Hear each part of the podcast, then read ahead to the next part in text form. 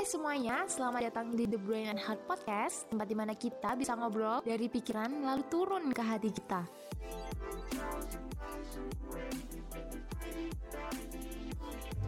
Oke, jadi uh, selamat datang bagi teman-teman semuanya. Ini adalah acara perdana kita, yaitu The Brain and Heart. Nah, ini nanti kita akan ngobrol-ngobrol juga, ngobrol-ngobrol santai sama uh, bintang tamu kita hari ini yaitu pemuda asal Brebes gitu. Yang sekarang lagi kuliah di Istanbul Turki. Dengan siapa? Boleh memperkenalkan dirinya? dengan Aldi Subakti. Biasa dipanggil Aldi. Oke gimana Al? Eh, sekarang di Istanbul kamu de, uh, kuliahnya di di mana? Di Istanbul University ya Iya, di Istanbul University untuk Fakultas Teologi.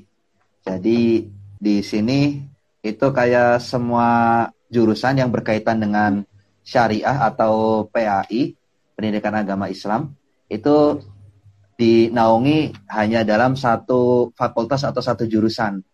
Uh, yang di mana jurusan ini namanya ilahiyat. Kalau bahasa Inggrisnya itu teologi atau bahasa Indonesianya teologi. Sekarang semester berapa? Masih semester 5. Kamu berapa, Okta? Udah semester 8. 8. aku Udah dulu tua. sama Hendra bareng itu. Jadi ini kamu itu uh, aku baca profil kamu sih. Jadi aku cari-cari di internet terus profil juga di berita juga ada ya kamu tuh. Famous sekali Anda ya. Jadi kamu itu adalah Vice CEO dari Yayasan Break the Boundaries gitu kan, Yayasan Kepemudaan. Terus kamu juga ketua pelaksana dari Istanbul Youth Summit. Terus juga kamu penerima dari tujuh beasiswa. Itu kok gimana gitu loh? Kok bisa gitu loh? Pemuda dari Brebes nih ya, jauh-jauh dari Brebes, salah satu kota di apa Pulau Jawa sampai Istanbul, terus punya banyak sekali prestasi. Gitu itu gimana nih? Ceritanya itu gimana? Gitu. Jadi itu sebenarnya kecelakaan sih fakta. Karena pada ketika saat uh, ketika saat ketika udah lulus SMA itu pertama-tama ingin kuliah di Mesir. Tetapi ketika itu orang tua bilang diistiqorokan dulu aja. Oke okay, uh, eh, saya lakukan. Kemudian dari situ saya meminta izin lagi ke orang tua. Bagaimana kalau misalkan kuliah di Sudan? Eh ternyata orang tua bilang diistighfarakan saja gitu. Eh ternyata setelah itu di yang ketiga kalinya orang tua menasehati bahwasanya untuk tahun ini atau untuk tahun depan itu tidak usah kuliah dulu ketika itu yang lain-lain sudah mencoba mendaftar-daftar di berbagai universitas, tetapi ketika itu saya harus studi di kampung Inggris, Pare. Nah, ketika itu juga akhirnya di BSC. Itu sama Suhendra satu kelas. Nah, lalu ketika di BSC ternyata mempunyai waktu yang lebih untuk mempersiapkan beasiswa. Jadi di sinilah salah satu nasihat yang saya terima dari orang tua sehingga saya mempunyai waktu yang lebih untuk mendaftar beasiswa dan akhirnya saya bisa diterima di berbagai negara ataupun di berbagai university. Termasuk ketika itu saya diterima di Maroko. Uh, ketika itu, ketika kita diterima di Maroko, kita bisa memilih mau memilih Sudan, Mesir ataupun Maroko itu sendiri. Nah, jadi uh, ketika itu uh, sudah menang dong uh, dari hmm. yang dulunya cuma pengen kuliah di Sudan atau Mesir, ternyata Allah berikan bisa kuliah di mana aja, Sudan, Mesir atau Maroko tinggal pilih. Uh, terus ada juga di Azerbaijan, di Turki, dan di India, sampai akhirnya memutuskan untuk studi di Turki. Nah, ini yang bikin penasaran nih. Kadang tuh, contohnya aku sendiri aja ya. Uh, dulu waktu SMA tuh, udah mepet, udah mepet uh, pendaftaran tuh udah tutup gitu, itu baru mikir, baru mikir yang namanya, oh mau kuliah ke mana nih gitu. Nah, kamu sendiri kenapa sih kok udah punya niatan nih aku mau kuliah di luar negeri gitu? Ah iya. Uh, kalau misalkan niatan kuliah di luar negeri sebenarnya sudah lama uh, terlintas di benak dan juga karena dulu di SMA itu banyak juga uh, alumni-alumninya yang melanjutkan studi di luar negeri, akhirnya uh, mempunyai motivasi tersendiri untuk studi di luar negeri dan juga dengan beasiswa. Maka dari itu, salah satu doa saya ketika itu jauh-jauh sebelum kelulusan SMA itu saya ingin mendapatkan beasiswa di luar negeri. Nah, ternyata memang bisa mendapatkan beasiswa walaupun dengan jeda satu tahunan itu satu tahun mm -hmm. karena harus di kampung Inggris dulu. Untuk pendaftarannya pun juga uh, sebenarnya kan beasiswa itu uh, deadline atau pembukaan pendaftaran itu rata-rata hampir sama di semua beasiswa. Nah, tetapi yang saya ketika itu termasuk orang yang beruntung. Kenapa? Karena ketika itu beasiswa yang saya dapati itu baru dibuka tahun itu, baru dibuka tahun itu, dan saya pun juga mendaftar kira-kira Hamin satu, Hamin satu baru mendaftar dan sampai akhirnya bisa lolos dan bahkan dari Indonesia itu cuma empat orang yang lolos ketika itu. Nah jadi faktor keberuntungan juga sih. Usaha juga ya itu ya. Itu yang beasiswa TDV itu ya? Iya benar. Oh gitu. Terus juga uh, ini kamu juga dapat 2017 ya, dapat dua dua beasiswa dari Kementerian Agama dan Yayasan Pelajar Internasional di Turki. Terus dua beasiswa dari Yeni Dun apa nih bacanya? Yeni Dunia. Uh, dan Lim Yaima. Terus 2019 kamu dapat beasiswa lagi exchange program dari Erasmus satu semester. Terus 2020 beasiswa dari Gubernur Istanbul. Itu kok bisa ya beasiswa dirapel gitu ya? Banyak sekali di ini pemburu beasiswa banget nih. Itu sebenarnya faktor laki juga sih. Faktor laki dan kita tidak sungkan-sungkan untuk mencari informasi beasiswanya. Kalau misalkan kita sudah mencari informasi beasiswa dan udah tahu maka kita akan mempersiapkan uh, semua persiapannya dan kalau misalkan kita benar-benar sungguh-sungguh untuk mencari beasiswa, insya Allah kita akan mendapatkan apa yang kita usahakan. Let's say ketika itu uh, saya di 2016 uh, eh, saya pergi ke Turki, kemudian uh, satu tahun setelahnya di 2017 karena beasiswa yang saya dapatkan itu adalah uh, beasiswa Kementerian Agama Turki, jadi mempunyai tiket pulang pergi uh, setiap tahun. Jadi ketika itu liburan musim panas saya pulang Uh, terus saya apply beasiswa lagi dari Kementerian Agama Indonesia yang di mana saya sudah menyiapkannya sekitar satu tahun sebelumnya. Jadi satu tahun sebelumnya udah disiapkan kira-kira dokumen-dokumen yang dibutuhkan apa dan yang dapat siapa aja. Itu saya tanyakan juga gitu. Ini kira-kira kisi-kisinya bagaimana, bagaimana tips and triknya dan sampai akhirnya bisa mendapatkan beasiswa yang kedua. Terus lanjut uh, pulang ke Turki setelah liburan uh, akhirnya ada lagi beasi, uh, wawancara beasiswa. Yang di mana ketika itu saya sudah mengutarakan bahwa saya saya sudah mendapatkan beasiswa. Ketika itu saya mendapatkan dua beasiswa yang jumlahnya sekian sekian tetapi tetap saja gitu dari pihak beasiswanya memberi beasiswa. Nah itu mungkin karena dari pihak beasiswa sendiri uh, sudah mengetahui bagaimana perjuangan atau bagaimana kesungguhan dari orang yang apply tersebut. Ada cerita di mana kamu itu dapetin asrama waktu pertama kali datang ke Turki sebagai seorang yeah. mahasiswa awam gitu ya dari Indonesia ah. uh, datang ke Turki terus dapat asrama untuk pertama kalinya. Itu gimana nih ceritanya? Nah, itu untuk asrama di Turki. Sebenarnya kan kalau misalkan yang beasiswa, uh, mereka bakal mendapatkan asrama terlebih dahulu sekitar satu hmm. tahun untuk S1 eh, untuk semuanya kalau misalkan S2 S3 nanti akan eh, diberikan pilihan mau lanjut di asrama atau tidak.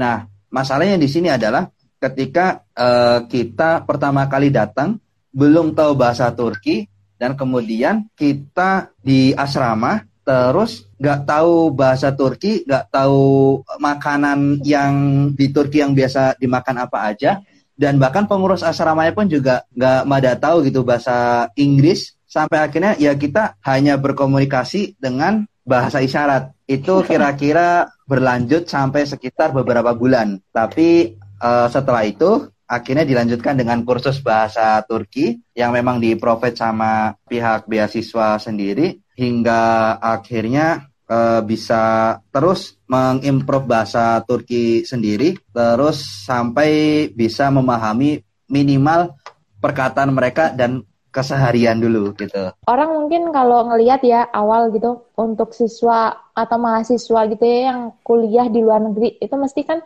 orang ngelihatnya bahwa oh anak itu loh kaya gitu. Jadi bisa aja gampang banget gitu loh ke luar negeri. Dan hidupnya pasti di luar negeri enak kejamin gitu kan. Tapi ternyata juga banyak sisi-sisi yang enggak kita tahu gitu kan. Kayak cerita asrama itu gitu. Terus perjuangan cari beasiswa. Itu kan banyak banget kan kisah-kisah seperti itu gitu. Iya benar. Itu banyak sekali kisah yang tersembunyi di balik orang-orang pejuang beasiswa itu. Nah ini juga pengen banget aku tanyain itu tentang gimana sih kamu caranya mahasiswa itu kayak ada dua tipe gitu ya. Yang satu mahasiswa kupu, kuliah pulang, kuliah pulang, sama mahasiswa organisasi. Jadi kalau udah organisasi, uh, akademiknya tuh turun gitu kan. Tapi kalau akademiknya bagus, dia nggak di organisasi nih. Jadi kayak mahasiswa tuh ada dua tipe gitu kan. Nah, kalau yeah. kamu ini, itu kan udah prai beasiswa gitu ya, akademiknya bagus, terus kamu juga di luarnya ternyata juga sibuk banget gitu. Nah, cara kamu menyeimbangkan keduanya ini gimana nih? Uh, sebenarnya kan ini ya tugas utama kita itu adalah menyelesaikan amanat dari orang tua khususnya atau kalau misalkan kita dapat beasiswa berarti dari pemberi beasiswa yaitu menyelesaikan uh, studi dengan baik. Nah itulah uh, tugas utamanya karena itu adalah uh, amanat sehingga kita bisa uh, belajar di berbagai uh, kampus atau tempat uh, atau sekolah. Nah, di sini ada not tersendiri. Walaupun tugas utama kita adalah uh, menyelesaikan studi kita dengan baik, jangan sampai kita tidak pernah berkecimpung dengan dunia luar mana pun eh, kira-kira sekitar dua minggu yang lalu saya pergi ke Ankara, uh, ibu kota Turki, di mana saya bertemu dengan uh, salah satu uh, pengurus dari beasiswa YTB, uh, di mana beasiswa YTB ini salah satu beasiswa yang sangat eksis dan sangat seksi di Turki, uh, termasuk uh, banyak dicari oleh para uh, pejuang beasiswa atau scholarship hunter di Indonesia. Nah, ketika itu saya bertemu dengan mereka dan mereka pun juga mengutarakan bahwasanya yang mereka cari itu bukan hanya orang yang akademiknya tinggi, tetapi mereka yang mempunyai aktivitas tinggi juga ataupun mempunyai aktivitas yang uh, bermanfaat di luar sekolah atau di luar kegiatan belajar mengajar sehingga pada setelah selesai uh, studi mereka, mereka bisa mengaplikasikan apa yang telah mereka dapatkan atau apa yang telah mereka perjuangkan di sebelumnya. Dan salah satu inti dari beasiswa, khususnya adalah beasiswa ke luar negeri, adalah bagaimana mereka akan berkontribusi di negaranya. Nah, di sinilah kalau misalkan kita uh, aktif dan juga kita mempunyai istilahnya akademik yang bagus, itu sangat dipertimbangkan sekali dan bahkan bisa jadi 99% itu pasti lolos. Nah, seperti itu. Lalu bagaimana cara mengimbangi antara uh, keduanya? Nah, di sinilah kita perlu namanya tim. Kenapa? Karena kita itu susah untuk hidup sendiri dan bahkan kita tidak bisa mengerjakan segala sesuatunya sendiri. Nah, kita mempunyai tim atau sahabat yang di mana mereka bisa membantu kita dalam berbagai kegiatan, entah itu akademik ataupun non akademik. Let's say uh, ketika akad non akademik kita di organisasi pasti kita mempunyai banyak tim yang bisa membantu uh, aktivitas kita. Lalu bagaimana di akademik? Nah, di akademik ini kita bisa mencari tim juga dengan cara uh, misalkan sering belajar kelompok atau sering tukaran not atau sering diskusi dan sebagainya. Nah, di sini kita memanfaatkan waktu luang kita untuk itu juga gitu. Nah, uh, insya Allah dengan itu kita juga bisa menyeimbangkan antara akademik dan juga non akademik. Bagus banget sih. Karena sulit banget kan, maksudnya dari uh, jadi mahasiswa yang benar-benar aktif di keduanya gitu. Apalagi aku sering lihat stalking gitu, stalking akunmu gitu. stalking lihat status, lihat ininya gitu kan. Nah, itu kayak ah. sering banget ketemu sama orang-orang penting gitu kan. Kayak ketemu Enggak siang, juga. ketemu siang kayak gitu kayak wow, ini, ini anak kok bisa ya gitu bisa gitu loh maksudnya kayak buka koneksi uh, itu kan memperluas jaringan juga kan kayak gitu kegiatan-kegiatan di luar seperti itu nah sekarang bisa diceritain, diceritain nggak kegiatan kamu sekarang lagi sibuk ngapain nih mungkin yang di oh. luar kampus atau yang di kampus atau yang acara itu yang Istanbul Youth Summit atau gimana gitu Iya baik, uh, terima kasih Akta. Mungkin untuk kesibukan kali ini ya, karena di Istanbul University sendiri baru membuka uh, tahun ajaran baru, jadi sekarang kesibukannya adalah mempersiapkan tahun ajaran baru. Uh, harusnya di awal Februari sih, tapi karena sekarang COVID, jadi agak mundur. Sekarang lagi persiapan tahun ajaran baru uh, untuk saya sendiri dan juga untuk adik, yang di mana adik juga akan uh, melanjutkan studi di Istanbul University juga tahun depan dan sebenarnya sudah diterima tahun kemarin tetapi berangkatnya tahun depan. Terus ada juga di akademik mempersiapkan salah satu beasiswa lagi untuk pertukaran pelajar. Tapi wow. sampai sekarang masih belum dibuka uh, pendaftarannya. Ini masih menunggu informasi lagi, tapi sudah mencoba tanya-tanya dengan uh, koordinatornya. Semoga uh, bisa lolos lagi ya dan amin. minta doanya dari amin, dan teman-teman juga. nah itu uh, saya lagi mengusahakan itu juga. Uh, ada juga mengusahakan sayangnya semalam ini kita mendapatkan kabar yang tidak enak sekali dari tim kita. Sebenarnya salah satu kesibukan saat ini adalah mempersiapkan kompetisi debat internasional bahasa Arab di Qatar. Hmm. Tapi sayangnya semalam itu mendapatkan kabar dari koordinator kami, dari mentor kami yang di Istanbul University bahwasanya mereka menolak kompetisi debat ini untuk mahasiswa. Jadi yang akan diadakan hanyalah kompetisi debat untuk jenjang SMA. Nah, sebenarnya itu uh, ada dua opsi antara online ataupun offline dan juga ada jenjang SMA sama jenjang S1. Nah, tetapi untuk kali ini yang S1 ditiadakan dan padahal kita sudah mencoba mempersiapkannya tetapi semalam ada berita yang tidak menyenangkan. Ya semoga saja diberikan yang terbaik juga. Uh, itu kira-kira aktivitasnya. Dan selain itu juga sedang uh, mempersiapkan acara Istanbul Youth Summit yang akan diadakan di Istanbul 22 sampai 25 Maret nanti. Semoga acaranya lancar ya. Amin. Semoga kita bisa ketemu ya. Amin ya. Enggak via ini ya, via live IG. Iya. Iya, jadi bisa ketemuan gitu. Ini aku ada Q&A sih. Q&A yang kemarin aku buka gitu ya. Ini ada yang tanya. Oh, iya. Mungkin bisa kamu jawab.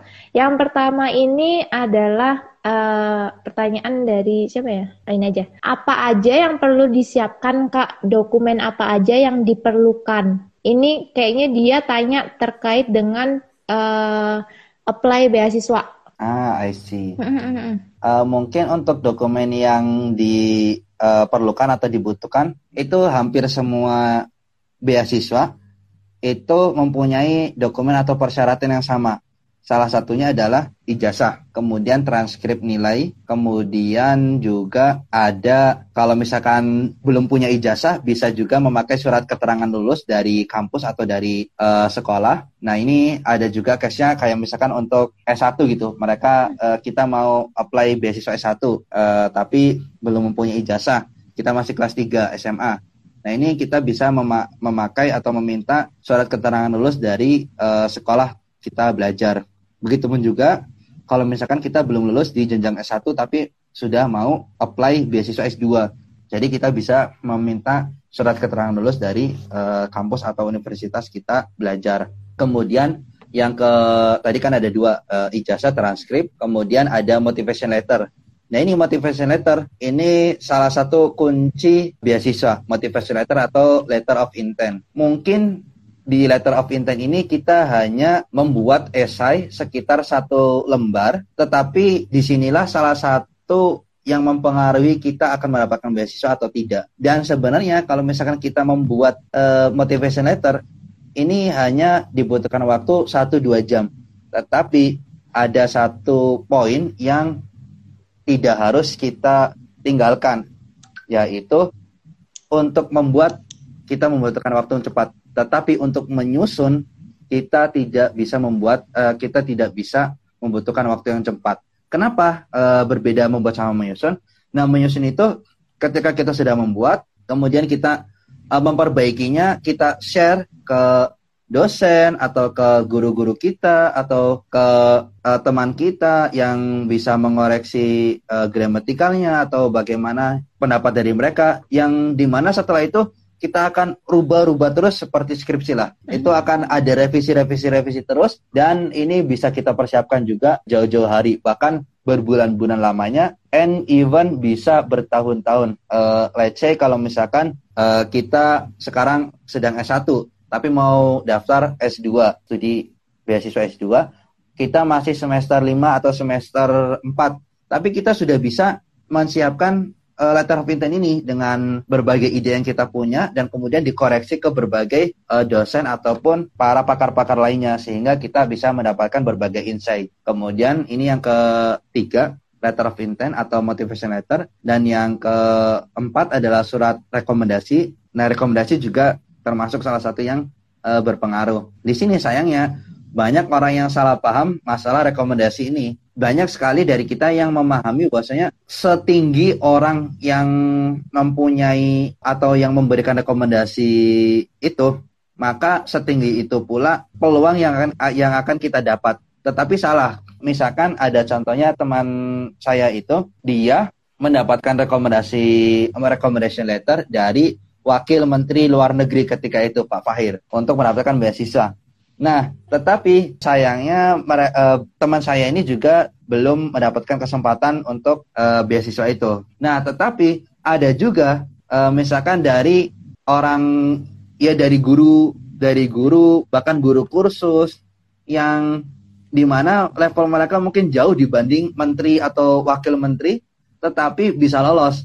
Nah, di sinilah kita harus hati-hati dan juga harus mempunyai strategi untuk menulis surat rekomendasi uh, itu atau untuk mendapatkan atau mencari surat rekomendasi.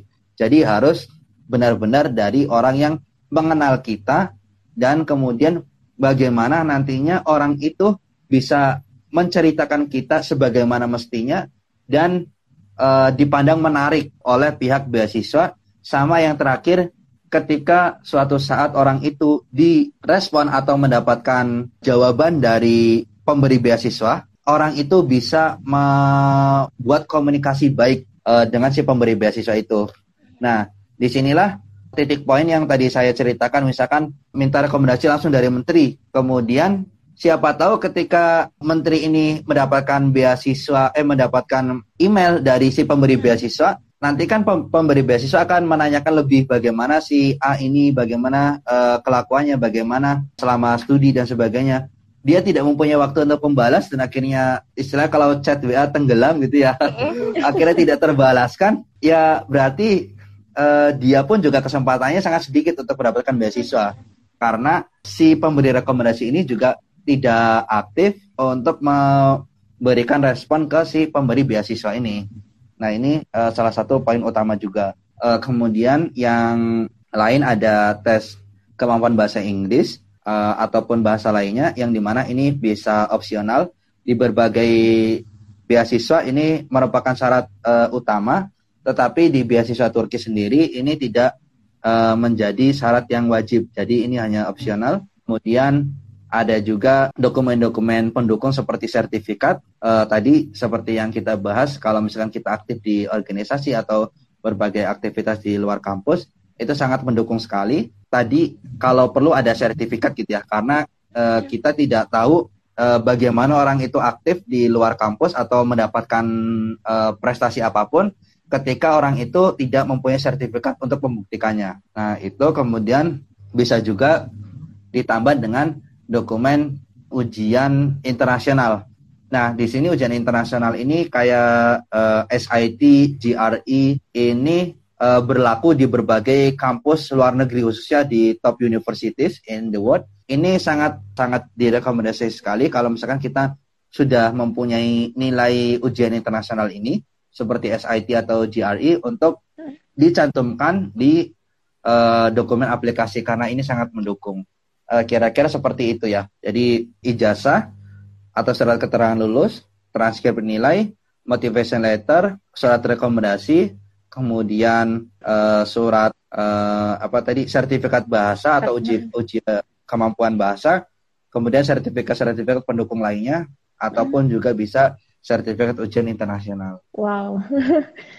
itu informasi yang bermanfaat sekali karena aku juga ini sih apa namanya pernah cari-cari informasi mengenai pertanyaan itu di internet gitu tapi nggak sedetail itu gitu yang biasanya kalau apalagi tentang motivation letter gitu surat rekomendasi itu ya. rata-rata tips and triknya itu adalah jabatan tertinggi gitu yang kamu kenal jabatan tertinggi jadi kayak kalau di kampus rektornya atau apanya gitu dan aku baru tahu kalau semisal ternyata itu juga ya bisa keberuntungannya juga gitu kan. Iya.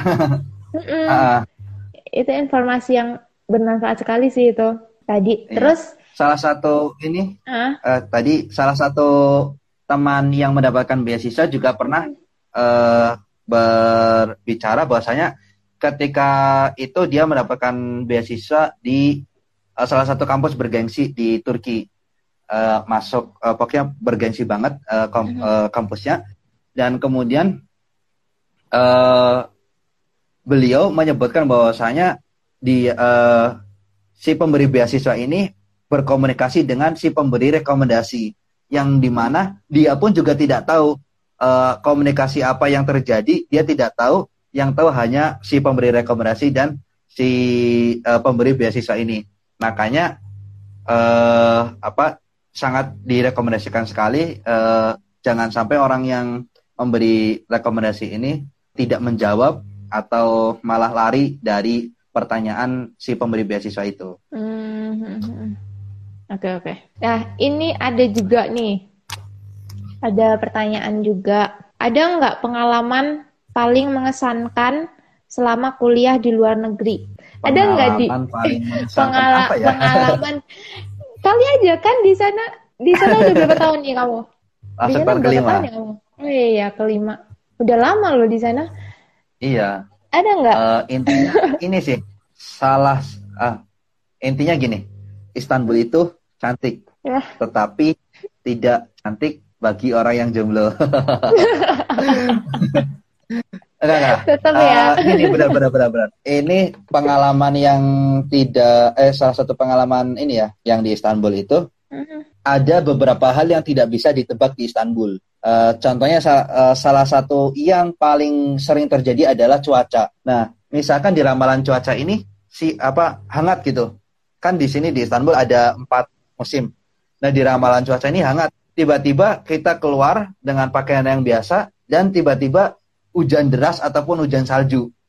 Ada juga yang di mana ketika paginya itu salju, paginya salju dingin banget ternyata uh, akhirnya kan kita keluar sudah pakai pakaian yang tebal gitu eh ternyata siangnya panas banget jadi ketika itu kita apa ya tidak bisa menebak cuaca sampai akhirnya ya kita kesusahan sendiri di pakaiannya itu. Kemudian yang paling ini juga uh, kalau tadi yang masalah uh, musim yang harus diantisipasi adalah uh, ketika ramalan paginya itu bisa uh, cerah, tetapi siangnya atau sorenya itu tiba-tiba hujan deras dan kemudian uh, anginnya juga tinggi besar banget gitu karena di Istanbul dekat laut gitu ya ini banyak orang yang sakit uh, di awal-awal karena mempunyai uh, apa ya tidak belum beradaptasi dengan cuaca yang ada di Istanbul.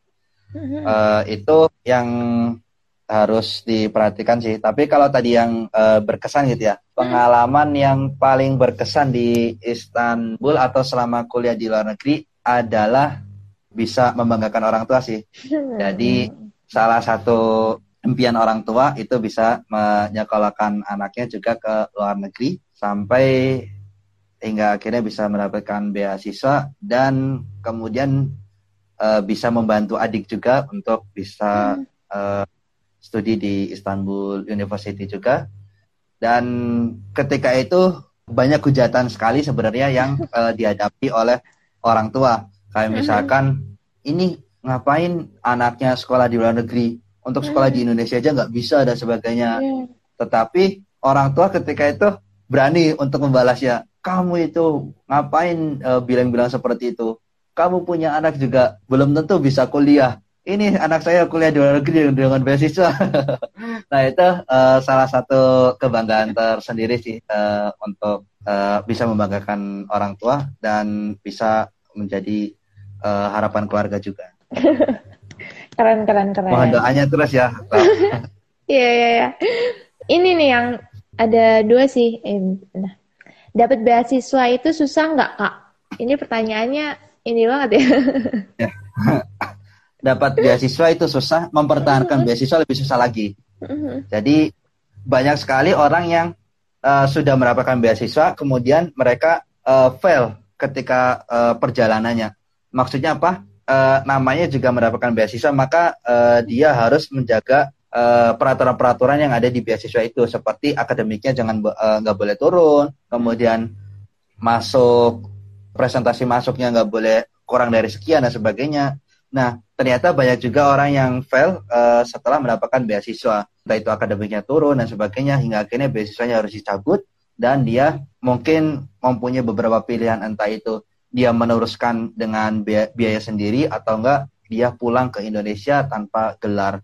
Ini kan eh, tekanan juga gitu ya bagi diri sendiri. Selebihnya untuk mendapatkan beasiswa asalkan kita mempunyai niat dan tekad yang kuat sama jangan lupa eh, berdoa, minta doa dan juga mendoakan. Ini juga eh, jangan lupa siapa tahu doa kita tidak terkabul tetapi doa dari orang-orang lain itu uh, bisa terkabul yang di mana mereka berdoa untuk kita dan inilah salah satu kuncinya. Bagus banget sih. Doa dan usaha harus selaras ya. Terima kasih telah mendengarkan The Brand and Heart Podcast. Pastikan untuk selalu terhubung bersama kami, nyalakan notifikasi dan follow Instagram kami di @stickymlg untuk menemukan hal-hal menarik lainnya. Sampai jumpa di episode berikutnya.